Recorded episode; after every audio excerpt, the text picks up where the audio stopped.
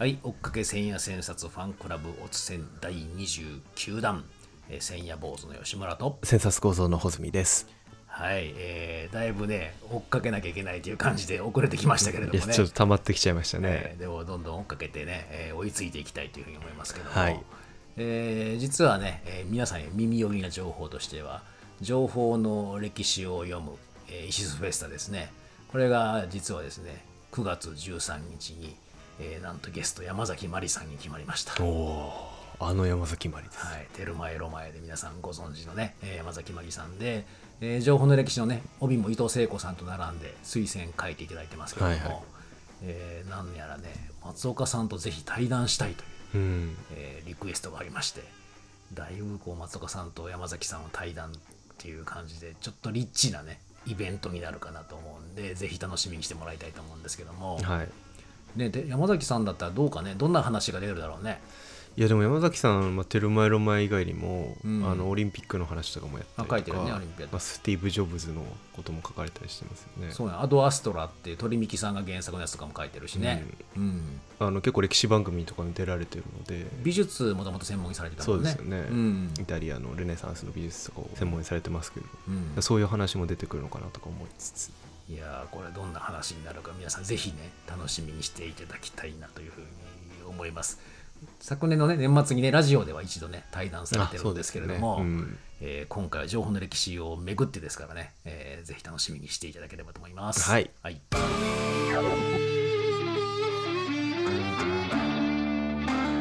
千夜千冊ファンクラブ、今回はですねせんはっぴゃくごやいよいよ出ました日蓮ですよ。明恵に続いて日蓮、うん、立正安国論と開目章ということで、うん、まあねいよいよ出ましたって感じなんだけども、えー、最初の出だしがね、えー、女優 K さんってこれ誰なんだろう僕はきっとですねさんいやいやそれも P です、はい、というふうに思ってるんですけど、この方がですねもう応仏妙号という言葉を出されたということでね、うん、応仏妙号ってなんだよっていうことなんですけども、はいはいはい、これがまあ日本という国を王法と仏法を重ねて考えると、まあ、実際のその政治的な王法と、まあ、その仏道の仏法とがもう、まあ、重なっていくようなもんなんだっていう考えだよね。これ国家戦略とこう人生をどう生きるかみたいなところを重ねていくっていうところですよね、うんね。これが、まあ、あの松岡さんも日蓮を読み、読むということは並の読書体験ではいられないと、そもそもに日本人がどういう使命を持つべきなのかということが試されていると思わされた、うん、って書いてますよね。日本人を問われるっていう感じですね。そうそうそうそうそう。なかなかそういう感覚ってないよね。日本人がどういう使命を持つべきかなんて、そういう感覚ってあります？難しいですけど ね, ねその日本人としてどうあるべきかみたいなのって、うんまあ、あんまり意識しないような教育を受けてきてしまったので、結構今の日本人はそうかもしれないよね、うんまあ、でも僕は鈴木大拙の本とかを読んだ時には、うん、そのまあグローバルな社会の中でどう日本人的なものを出していくかっていうのは感じたことはありますけど、うん、でもここに松岡さんが出されてるようなレーニンとかトロツキーとか大嫁とか言ってしまう革命思想じゃないですか、うん、なんかそういったものとして日本的な捉え方をするっていうのはあんまり経験がないなと思いますね。そうね、まあ、このでも使命っていうのって、まあ、ミッションっていうのかな、こういう感覚って逆に僕らが現代人としては非常に持ちにくいよね、うん、だから僕若い時に実はこのこういう使命感みたいなものとかが重要なんじゃないかなと思った時期もあって、はいはい、っていうのもなんかあまりにもないから、うん、でそれをなんかこうなんか決めてなんかやるしかないんじゃないかっていうふうに思った時がありましたけどね、うん、なんか決めたんですか？その時は映画をやろうって思ったんだけど結局挫折しましたけどねまあ、あのでもそれなんか使命感を持とうというのはありますよね。日蓮がじゃあどういう経緯でこの日蓮になっていって日蓮宗っていうのを形作っていって、まあ、その応仏妙号まで至ったのかっていうちょっと辿っていきましょうかね。はいはいはい。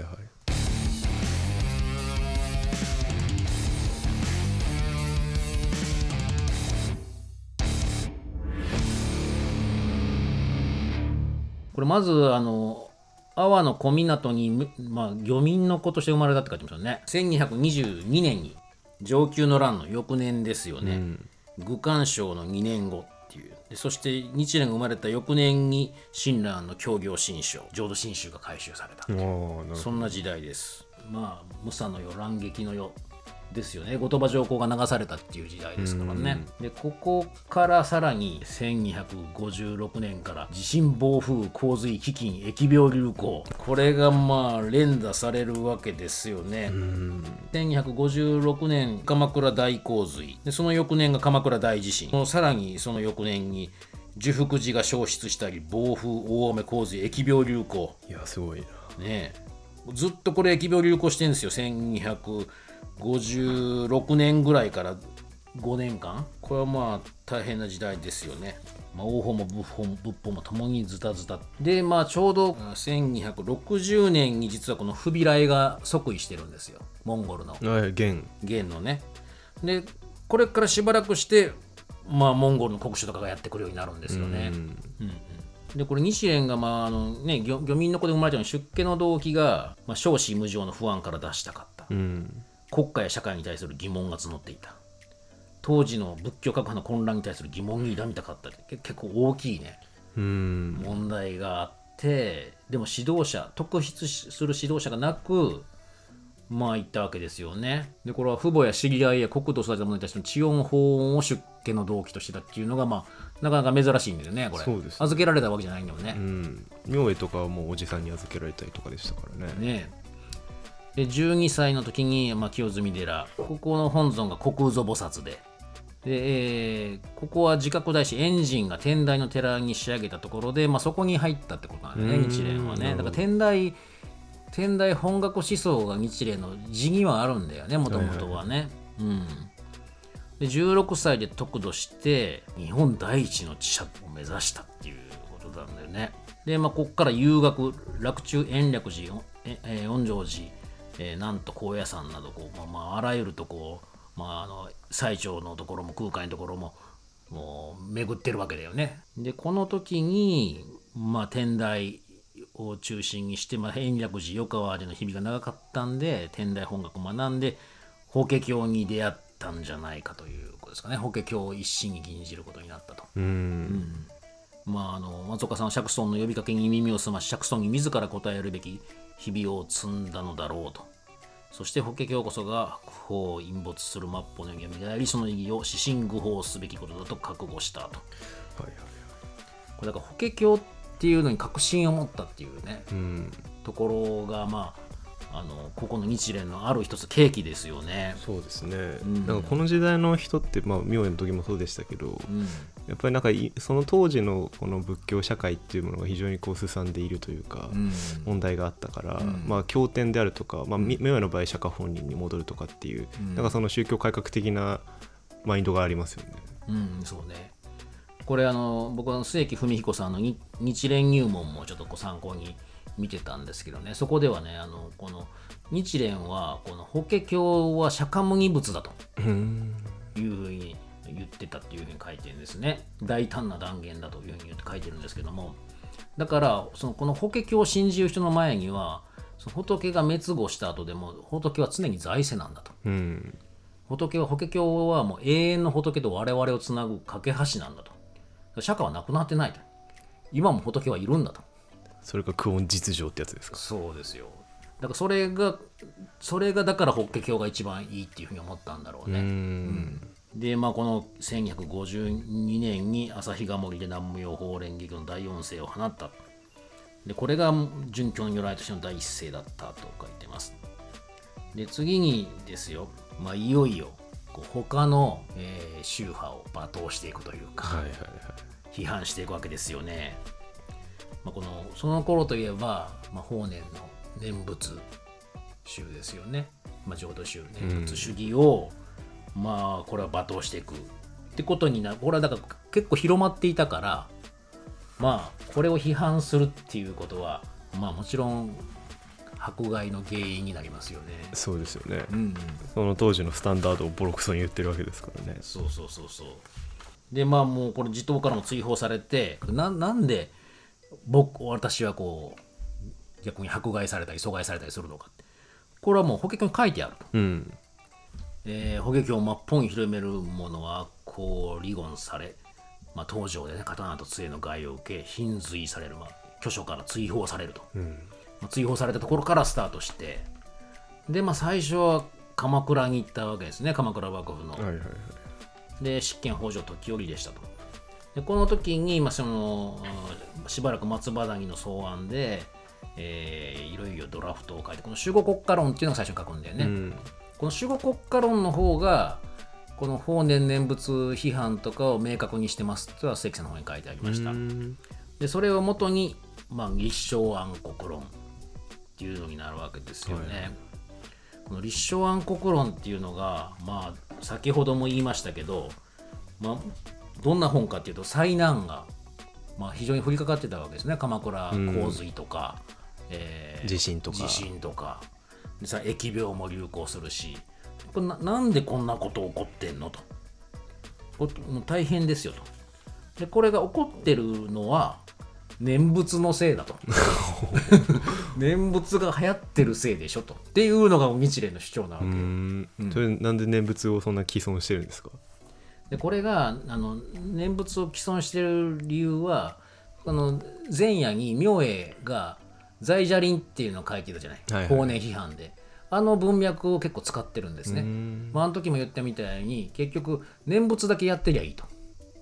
ていう、それだけになってるのがまずおかしいっていう妙な話ありましたよね。菩薩行をあの否定しているとっていうのと、あとやっぱり日蓮はこう法華経を重要視してたんで、つまりあの念仏宗ではないと、それが重要なわけではないと。浄土教を否定するわけじゃないけども、浄土教の上に法華経があるでしょと。うんだからそこをうまく使ってるみたいですね。なるほど、うん、だから法然が浄土だけやってればいいよっていうのをうまく使って、いや違う法華経なんだというのをうまく使ったっていうふうに書いてますね、立正安国論は。この立正安国論っていうのはまさに王法と仏法を重ねた提案ですよね。ちゃんと仏法がおかしいからちゃんとした仏法にしましょうよと。だからそうすると王法もいけますよということなのかなと思いますね。まあ、この末木さんのやつもいっぺん引くと、日蓮がね問題にしてるのはこれ決して抽象的な国家と宗教ではないんだと、うん、で具体的に実際に書いてますね。もう災難とか災厄がどんどん起こってきたっていう、この具体的な厄災が続いたっていう、まあ、疲弊しきった当時の人々を見てたから、こういう国を失ったり家をなくなった人っていうことに対しての国をちゃんとしようと、うん、いうことをあの考えたってことで、あの日蓮はですね、あのこの時にあの国家の国っていう字にね、あの国構えに民っていう字を書いてたんですって。つまり民の生活する場所なんだと、うん、国家は。でそれが問題になってるっていうのはおかしいということで、もこの立正安国論を考えたみたいですね。だから国土太平とか天下安穏っていう現実社会の平和と幸福を導く思想じゃないと意味がないと、うんっていうのがこう多分特徴的ですよね、この日蓮の。でもちろんこういうことを言ってると念仏者からまあ、襲撃されるわけでね、うん、で襲撃されて、まあ、下総に潜伏し、でまた鎌倉に行き、でディベートをやって、で、まあ、圧倒するんだけども、まあ、それがまた過激すぎて伊豆伊東に配流されますと、うん、でこの伊豆の流罪中に日蓮は四音章と教示時刻章を表すと。でしえー、五教教範も五項教範も明らかにし、まあ、これ次々にもう本当にあの法難を受けんだよね。いやそうですよね。とかよくめげないなという感じですけど ね, ね小松原の法難、滝口の法難という辰口の法難とかね、えーまあ、これも日蓮は法難のたびに蘇生していくような実感を持ったようだと。叩けば叩くほど、まあでもピンチでチャンスですもんね、うんうん、あのよく言われる言葉かもしれませんけど、その難があった時にどう何ができるかっていうことが非常に大きいよね、うん、な何があったっていうことはなんか一旦リセットされる転機じゃない、はいはいうん、それをどう変えていくのかっていうところに多分迷いなかったんだね日蓮はね、うんまあ、この時にあの開目書に書いてるけれども、辰野口の法難の時に従来の日蓮が終わり新たな日蓮になったと、コンバージョンというべきかとそうなんでしょうね。なんかこの難があった時に何かを変えなきゃいけないわけだもんね、うんうん、そうすると今までの日蓮じゃ無理だと、新しい日蓮なんだというふうに変わった。 で, でも最後に来たのがこうサドル罪で、まあ左前左中左後という感じで、まあ、その一番日蓮といえばサドル罪のことが、えー、言われますよね。こう佐渡の前はこう対立した宗派というのを批判して、まあ、その日蓮の法華経重視の考えを確立していく時期ですよね。で左中でもまた開目抄や勧進本尊書を書いて、で佐護って佐渡の後は身延、まあ、に居所を移していくっていうふうになるわけですね。うん、でこのまあ身延で、まあ、結局、えー、温泉療養をしようかなっていう感じで出ようとした時に池上で入滅するんですよね。これが、えっと、ろくじゅういっさいですか。はいはいはい、でこの後まあ日蓮宗はその 京, 京都の方に移っていくわけですよね。日蓮の法華寺院が次々できてきて、はいはいはい、まああの関西の方に行くわけです。まあ、あのここで言うのは何なんですけど、僕はあの昔あの、えー千夜坊主ですか、坊主してたわけですよね。はいはい、まあ、日蓮宗のお寺だったんですよ。あ、そうだったんですね。そうそうそうそう。だからあの非常に法華経を何べんも読みました。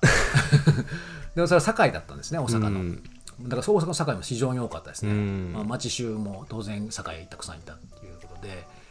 もう日蓮宗の寺だらけですよ。うん、堺も。京都のこの町衆がまたその独自の法華文化を作っていくことになるわけですもんね。そうですね。うん、でそこでちょうどアートジャパネスクの話が出てますけど、はいはいはい、これはあのアートジャパネスクのだいじゅうよんかん、うん、リンパの話の部立てなんですけど、はい、ここにちょうどあの町衆と法華っていうページがあるんですよ。ぴったりなのがあるわけね。うんうん、でそこでまあ町衆とは何ぞやというのと、それが法華とどう関わっているのかっていうのが、うんまあ、ざっと解説されてるんですけど、うんまあ、簡単に要約すると、まあ、町衆というのはもともと京都の豪商、うんまあ、当時です応仁の乱前後ですから、うん、なんか一揆がたくさん起こってたんです、農民一揆が、うん、でそれに対抗するために武装集団として、まあ、自警団的なものとして出てきたんで、で、まあ、お金があったからその応仁の乱で敗れた流れてきた貴族とかも囲い出して、うん、でそれでその文化を吸収していったわけです。貴族的な雅な文化を。でそれをこう宇徳人と、徳がある人と書いて宇徳人というふうに言うんですね。でそれがまあ経済文化のバックボーンとして、まあ、一つ琳派とかの道場になるんですけれども、うん、でもう一つその法華っていうのが、まあ、ここで書かれていたのはその法華経の現世利益、現世を浄土化していくっていう思想ですね。うんうん、でそれとこの商人経済文化的な、まあ、この世界で儲けたいっていう感覚が非常にこうマッチして、うん、プロテスタンティズムと資本主義の倫理みたいな感じではあるんですけど、なるほどなるほど、ある意味で、うん、でそれがうまく合わさってですね、先ほどから申し上げている法華経が外部勢力を吸収していくようなエンジンですね。うん、それを持っていることから文化圏をどんどん広げる力もあって、うんまあ、そういった法華の精神的バックボーンと町衆がもともと持っていた経済的バックボーンというのが重なったところに琳派、そして、うんえまあ、北斎に至るまでのさまざまな法華アーティストたちが出てきたというようなことが、うん、書かれてるんですね。先夜でもね、えー、加納正信に始まる加納派、それが隅の倉良医とか茶屋四郎次郎ね、名ディレクターだった本阿弥光悦、はいはいはい、それからあの大岡越前守とか長谷川平蔵、遠山金四郎の司法者、楽焼の長次郎や尾形健山、えー、囲碁将棋を起こした本因坊、ね、近松門左衛門や井原西鶴、北斎や十返舎一九って、まあまあすごい面々ですよね。うん、うん、まあこの穂積君はデザイナーとしても非常にこの法華美術文化というかね、芸術文化は非常に興味津々でしょうけどね。法華宗たちが日本の芸術芸能の成果に落ち込んでいったこと、にじゅういっせいきにこそもっともっと話題にされるべきであると書いてますもんね。うんうん、いやこれはもうアートジャパネスクにも少ししか書かれていないので、僕ももっと調べてみたいなと思いました。はい、でこのまあ日蓮っていうのは、まあ、あの先ほど生い立ち見てきましたけど、まあ、ずっと何かしら迫害とか受難を受けてるわけですよね。うんでこれあの先夜の中にも正当であるはずの言動が迫害され、真の行者が受難するのはなぜか、そのことを根本的に開示しない限りは王法も仏法も地に落ちたままになるっていう、うん、ね、こういう問いが出されてますけど、はいはい、その直後に日蓮があの自分はセンダラの子、なんかまあインド社会の被差別民チャンダーラの親子っていうのがいますけど、うんまあ、被差別民ってアウトカーストってことですよね。はいはいはい、っていうふうに自分をなぞらえてる。でもこれ漁民の子で 別, 別にそのね、そのセンダラの子ではないんだけど、うん、そんな卑下する必要もないないんだけど、でこれがでもなんか僕は面白いなって思ったんですよ。うん、で そ, それは何かというと、アウトカーストっていうことはまあ、つまり法外の民ってことですよね、うん、法外の民ということは 法, 法の外にいるということだから、うん、まあなんていうんですか、法の外にあるものっていうのは法の中を守ろうとする人間からすると危険なんですよね、はいはいはい、法外なもので、しかも法外なところに別なものを作ろうとしてる人間は危険じゃないですか、うん、法のに従わないんだから。アナキスト的なところです、ね、まあそうだからこう法華経の方が重要だって言ってるわけで、うん、それはやっぱりあのあのそれでなおかつ応仏名号とか言ってるわけだから、まあ迫害するよねっていう。確かに法華国家を作って乗っ取ろうとしてる感じもあります、ね、いうふうに思われるわけだよね、うん、だから迫害されるのはまあそりゃそうだよっていうふうには思いますね、う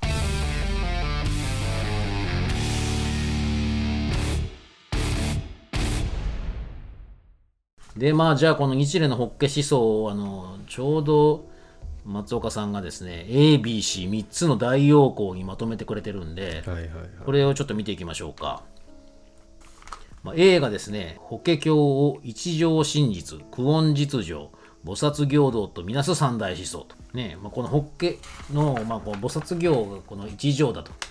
いうことですよね、まあ、そして久遠実情っていうのはこのえー、にねんほど前の末木さんの時にも言ったかもしれませんけど、はいはい、この釈迦っていうのは、えー、未来永劫に悟っている釈迦なんですよ、うん、ということですね。久遠実情っていうのは時代を超越していると、うん、永遠の仏っていうところ。そうですね。で B があの、えー、仏教の教えを教え、既婚の既、えー、時、国、順序の序、えー、これを五項教範が前提になってますと。で C が本門本尊、本門題目、本門階段という三大秘宝ということで、まあ、これがあのこの特に C を詳しくこの千夜では書いてくれてるんですよ。三大秘宝章と。でこの最初のこう本門本尊っていうのが先ほど言った、えー、如来十両本じゅうろくですねに書かれている釈迦の釈尊の永遠性について書いてるんだよね。うん、これがあのえー、末木さんの反仏教学でも紹介されていた見法等本っていう、これが、まあ、多宝如来と釈尊が一体になって、えー、これが、まあ、ずっと未来永劫から悟っているブッダなんだ、これが 本, 本尊なんだとはいはいはい。で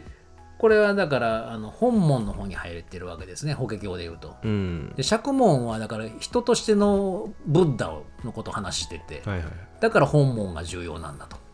ていうのがもう最初ですね。釈迦牟尼本人は、うんうん、久遠実情の仏の現れの一つであるっていうことですね。そうだから人としてなんかちょっとあの生まれただけであって本尊ではないと、うん、人として現れた釈迦だというのが釈門なんですよね。だからそっちのまあ、如来十両本のじゅうろくが重要、ものすごく重要視するんですよね。これはあの日蓮系の宗派でも、うん、必ずどこの宗派でも如来十両本は読みます、うんうん、僕もずっとねあのお経を読んでた時に如来十両本をやたら読みましたねまあというぐらい重要なんですね。でそしてあの次が、えー、本尊本門題目ですか、はいはいはい。でこれはまああの法華経をいちねんさんぜんにする南妙法蓮華経ですよね、うんうん、これが天台釈門の理のいちねんさんぜんに対して法華は字のことのいちねんさんぜんだったとということで、まあ、ここであのあれですね、大曼荼羅本尊とか文字曼荼羅も作り上げたと書いてますね、はいはいはい。でみっつめが本門階段、これはあの戒律を受戒する階段をどうするかということで、まあ、このこれが結構結局最後までいろいろ大変だったみたいですよね。はいはいはい。これもともとはあの、まあ、これ階段っていうのが同志から戒律を受戒するための壇上の儀式なんだということなんだけども、まあ、部派仏教が確立してインドにはなかったらしいんですけども、うん、これ最初は日本ではあの鑑真をね招いて、えー、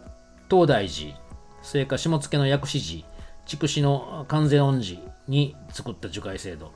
だったらしいですよ最初は、うん、でこれに最澄がいやそんなんじゃダメだということで、これは小乗戒なんだと、で大乗戒の戒段が必要だっつって比叡山に戒段位を設けたっていうのがまあだいに段階で、まあこのねハードエッジな東大寺とソフィスティケートされたまあ、えー、比叡山の方ですね、まあ、これが並立したまあ、この比叡山型の方をまあ引き継ごうというのがまあ日蓮の考えだったんだと思いますけどね。そうですね、うん、それがそこの一条真実、そして菩薩行道にもつながるところですよね、うん、結構もうみんな悟れるし他者を救済するっていうのが重要だよということを言いたかったわけで、だからその限られた人間にしか戒律を授けないっていうのはちょっと違うんじゃないかっていうふうに思ってたわけですよ、うんうん、そうね。それ、それであのこの大乗的戒断院をさらに強いレギュレーションによって自派の力の誇示もしたかったということで、まあ、でもこの理断、理の戒断と、まあ、理の戒断っていうのはまああのそのお題目唱えるところがまあ本物の戒断になるっていうのが理断で、特定の寺院や場所 に, に特有される戒断っていうのがことの戒断、自断、うん、でこっちをことの戒断の自断の方を本物戒断にしたかったっていうのを書いてますね、うん、つまり何かしらあのこの本門会談のセンターを作りたかったんじゃないやっぱ、うん、大仏妙号のセンターを確立してなんかこう法華仏国土を実現したいみたいなやっぱりなんかあったんかなって気がしますけどね。はいはいはい、うん、まあそれででもあの日蓮はこのね、えー、三大秘宝書の最後ではその智勇の菩薩、まあ、釈迦に代わる智勇の菩薩が次に出てくるものをリードする自分こそが上行菩薩なんだという自負を固めていったと書いてますね。なるほどなるほど、うん、まあ、ここのねあの挿入されてる絵が大曼荼羅、文字曼荼羅なんですかねこれ。大曼荼羅ですね。大曼荼羅、うん、はい。これもなかなか面白いですよね。これこれ日蓮直筆なんですよね。五段妙法蓮華経。すごい達筆だな、うん。右上に大持国天、左上に大毘沙門天、右下に大光目天、左下に大増長天と。で左右には梵字愛染明王と不動明王が書かれてるという脚注書かれてますけどね、うんはいはいはいうん、なかなか僕はこれはちょっと不思議なってまず思ったんですよ。なんか面白いですね、字だけでねこう表現されててこの、まあ、見た目ももちろん面白いんですけど、うん、ルールが今までとちょっと変わったなっていう感じがあって、うん、というのもですねちょっとこう細かい話になっちゃうんですけど、はい、これまでですね四天王っていうのは持国天だったら東、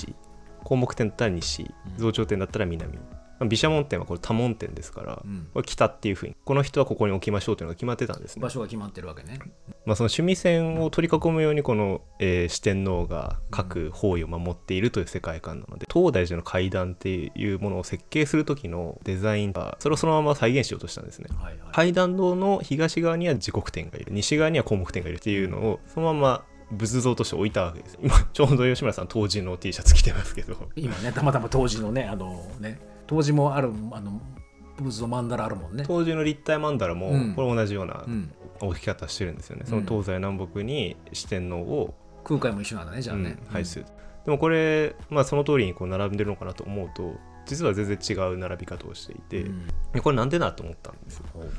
あ、これ今僕すごい仮説的なこと言ってますけど、うん、多聞天と光目天ってこう人間の身体拡張の理想形じゃないですか、はい、そうだね。いっぱい聞いてめちゃ聞くしめちゃ見える、目も広く見えるみたいなね、うんうん、でこの時刻と増長っていうのは、時刻っていうのはこれは英語で言うとアップフォールド、アップフォールドオブネーションっていう風に訳されるんですよね、うん、つまりこう国を維持すると。なるほど。維持する力、継続力です。で逆に増長っていうのはこれインクリース、増大させる力です。持続力と増大力っていうのとそのめちゃ目見えるめちゃ耳聞こえるっていうのが人間の身体拡張っていうのを増大させて維持させるっていうのがこの四天王のイコノグラフィー的な意味ではあるんです。なるほど。でこいつらが、うん、奈良平安時代非常にこう整頓されておかれてたんですよ、うん、当時の配置が分かりやすいですけど手前側に増長と持国がいて、うん、奥側に光目と多聞がいる風に見えるんです、うん、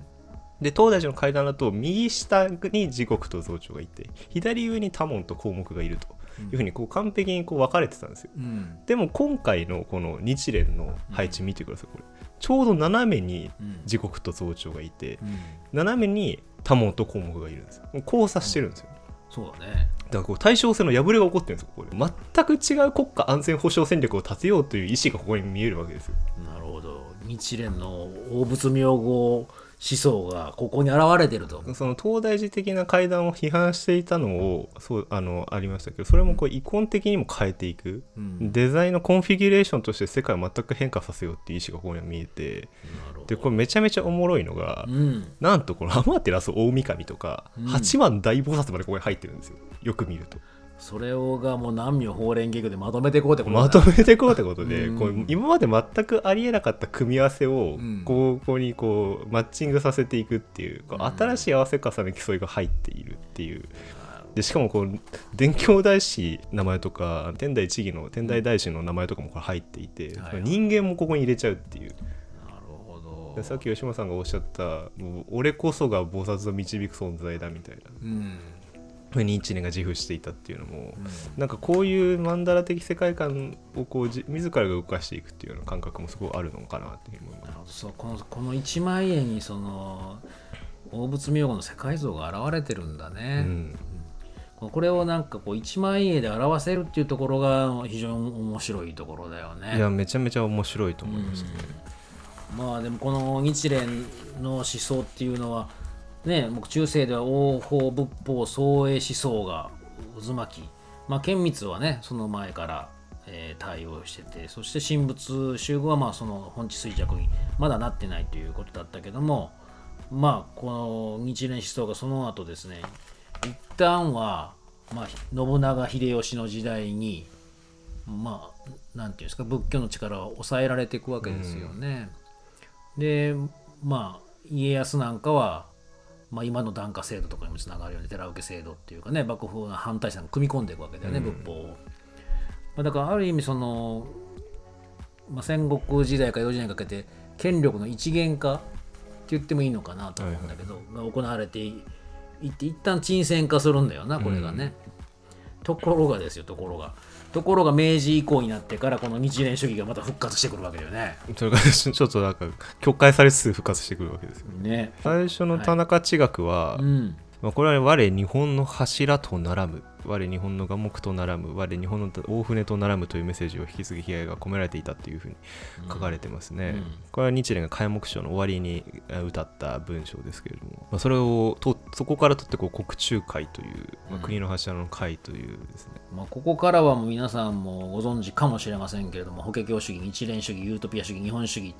まあ、これがだから石原幹事であったりとか、うん、まああの宮沢賢治ですね国中会にもあの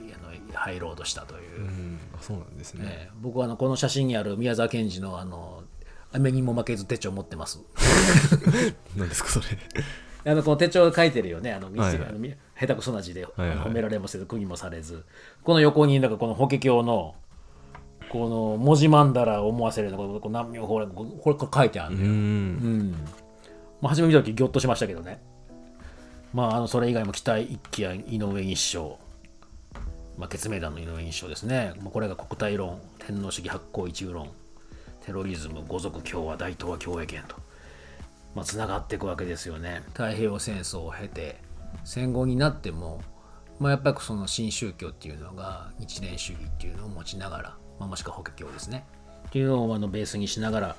まあ、ずっと活動して広げていくってるわけだよね、うんやっぱりだからそのそういう意味じゃこの、えー、近代現代日本に与えた日蓮の影響っていうのはもう計り知れないものがあるよね。非常に大きい、